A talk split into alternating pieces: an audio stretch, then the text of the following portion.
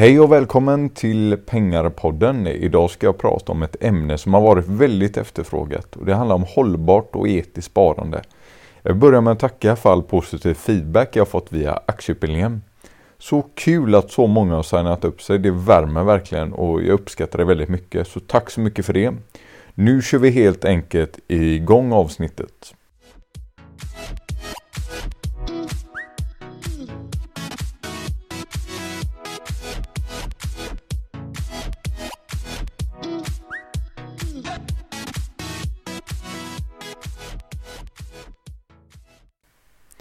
Hållbart och etiskt sparande är ett ämne som väcker stor debatt och som många engagerat sig i större utsträckning den senaste tiden. Hållbart och etiskt sparande, det är väldigt breda ämnen egentligen. Jag tror det handlar om till stor del att du sätter en gräns för dig själv och det är alltid svårt att veta vart gränsen går. Om detta med hållbarhet och etiskt sparande är viktigt för dig så bör du kanske sätta dig ner och fundera på vart din gräns går. Du kanske inte vill investera i tobak, vapen eller oljebolag. Då väljer du att utesluta investeringar i sådana typer av bolag som du tycker passar in inom din gräns. Och istället väljer du då att investera i företag som uppfyller dina uppsatta kriterier. Och Det skulle kunna vara till exempel företag som verkar för en bättre miljö eller för människors rättigheter. Här är det även svårt att sätta upp gränser för hur långt du vill gå. Det finns en väldigt intressant rapport på Konsumentverkets hemsida där man kan läsa om målen med hållbara investeringar. Och I litteraturen om detta då så skriven av såväl akademiker som fondförvaltare eller investerare själva går det att hitta två huvudsakliga målbilder med hållbara investeringar. Den första målbilden är att en investering eller utlåning bara kan vara så etisk som den mottagande företaget är. Om man tycker att det är dåligt ur miljösynpunkt eller rent av oetiskt att utvinna olja ur eh, till exempel oljerika sanden i Kanada så det är också dåligt eller oetiskt att vara aktieägare eller långivare till företag som har sådana typer av verksamheter. Målet för hållbara sparandet enligt denna idén är alltså att enbart investera eller låna ut pengar till hållbara företag eller andra typer av positiva initiativ. Det var den första målbilden då. Den andra målbilden handlar om moralisk förändring eller påverkan. Att hållbart sparande är sådant som leder till bättre miljö på något sätt. Ett sparande som gör skillnad eller blir ett verktyg för social förändring.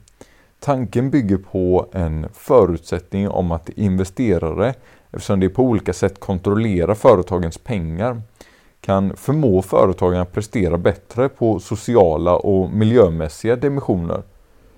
Och målet för det hållbara sparandet är då att investera på, på ett sätt som gör att världen blir till en bättre plats helt enkelt. Jag skulle säga att det inte är jätteenkelt att spara hållbart. För att vara säker behöver du lägga ner lite arbete. Och Swedbank har gjort en rätt intressant undersökning inom detta ämne. Och enligt denna undersökning så kan 7 av 10 personer tänka sig att investera i hållbara fonder. Men bara var fjärde person gör det faktiskt. Men det som anges som ett hinder i undersökningen från Swedbank är faktiskt att det saknas tydlig information. Det är fortfarande lite av en djungel för många. Det är inte särskilt lätt för en konsument att välja ett hållbart sparande. Det som är det vanligaste är att många förväxlar olika saker. Hållbara fonder som tar hänsyn till mänskliga rättigheter och miljö och klimataspekter ska inte förväxlas med etiska fonder där man av etiska skäl helt utesluter vissa sektorer som vapen och tobak. Men om man då är intresserad av det här med hållbarhet och etiska fonder och så vidare. Hur kollar du då fonder? Jo, det finns något som heter hållbarhetsprofilen, Swesif tror man uttalar det. Sveriges forum för hållbara investeringar. Och De har då utvecklat ett verktyg där sparare kan söka efter fonder utifrån viktiga frågor som man vill att det ska jobba med helt enkelt. Och sedan måste du själv då gå vidare och läsa mer om hållbarhet, hållbarhetsarbetet i fondens informationsmaterial. Sedan har vi Morningstar.se som mäter hur företag som fonden investerar i hanterar frågor som rör till exempel miljö och mänskliga rättigheter. Betyget är från skala 1 till 5 och talar om hur bra fonden är i jämförelse med andra i samma kategori. Till exempel globalfonder som kategori eller liknande. Analysen omfattar dock inte alla företag så många fonder hamnar utanför systemet. Sedan finns det Svanen och det finns än så länge bara 13 fonder att välja på och få lågprisalternativ. Ehm, fonderna måste exkludera vissa branscher och ha ett aktivt hållbarhetsarbete för att få vara med här.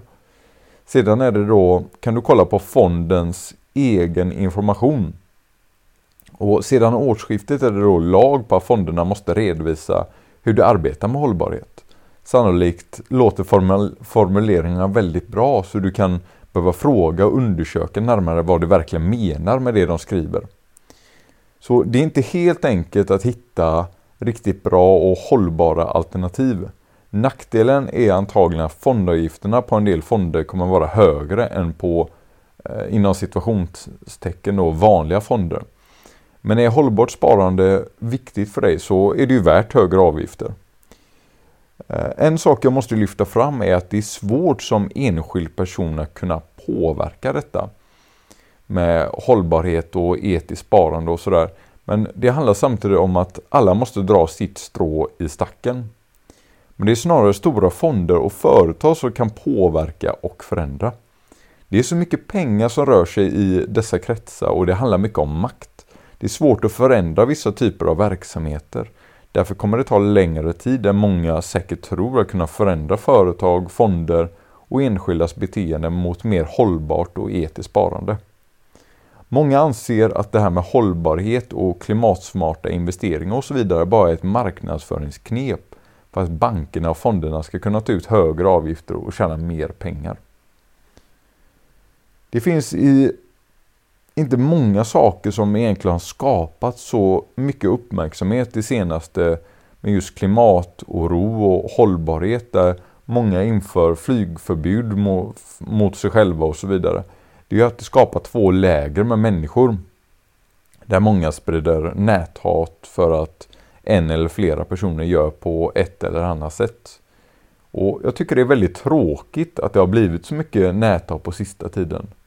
Och Man måste komma ihåg att alla människor är olika och alla människor tycker olika.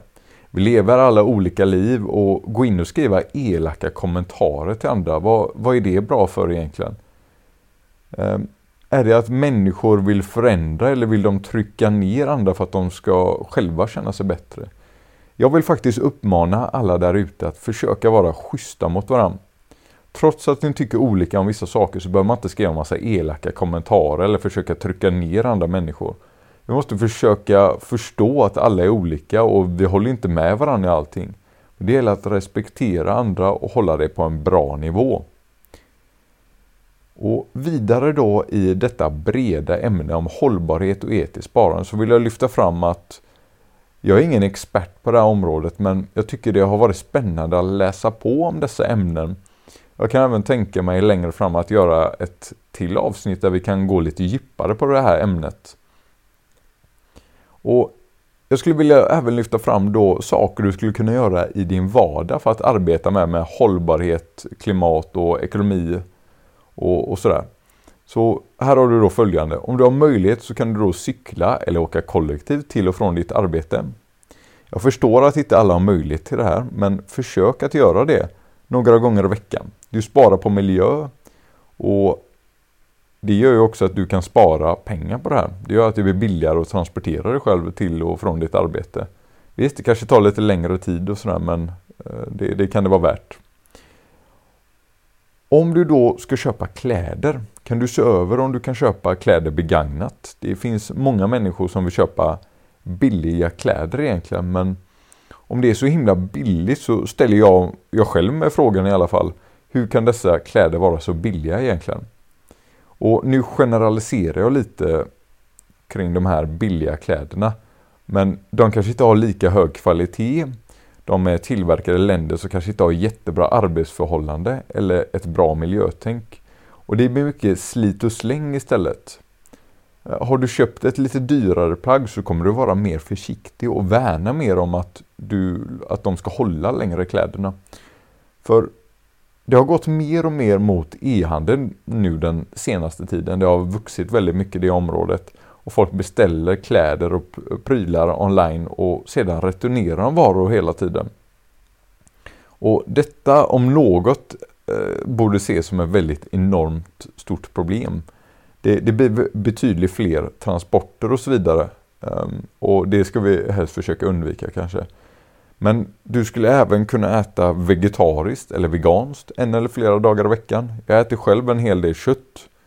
Och eh, jag skulle absolut kunna testa att äta mer vegetariskt eller veganskt. Jag försöker att äta lite, eh, att jag inte äter kött varenda dag men det blir ändå flera dagar i veckan. Så jag skulle kunna bli bättre på den saken. Att jag äter mer veganskt eller vegetariskt någon eller några dagar i veckan extra. Och Det finns verkligen många små och bra tips som du verkligen kan göra i din vardag för både spara pengar men samtidigt tänka på miljön och, och omvärlden. Sammanfattningsvis då, är du som enskild person, vad, vad, du kan göra är att sätta dig ner och fundera på vart du sätter din gräns för hållbarhet och etiskt sparande. Du kanske kommer fram till att du till exempel inte vill investera i tobak, vapen, olja eller spelbolag. Istället kanske du försöker hitta företag som passar din profil bättre. Som du känner representerar det du står för. Vill du då verkligen komma igång med att börja spara och investera hållbart så får du självklart läsa på. Du kan till exempel googla hållbart sparande och börja läsa in dig på detta ämnet. Och Det lättaste sättet skulle jag nog vara att hitta fonder som aktivt arbetar med hållbara investeringar. Och då gäller det att läsa på om den här fonden eller fonderna så du ser vad det verkligen Eh, vad de arbetar med och sådär. Och det var faktiskt allt för det här avsnittet. Jag hoppas verkligen att du tyckte det var intressant. Och berätta gärna för din familj och, och vänner om Pengapodden så ännu fler får chansen att lyssna på podden. Och vill du komma i kontakt med mig så når du mig på kontakt.pengarpodden.se Och kika gärna in Pengarpodden på Instagram och Twitter. Tack så mycket för att du lyssnar på Pengapodden. Ha det så bra så hörs vi nästa vecka. Hej då!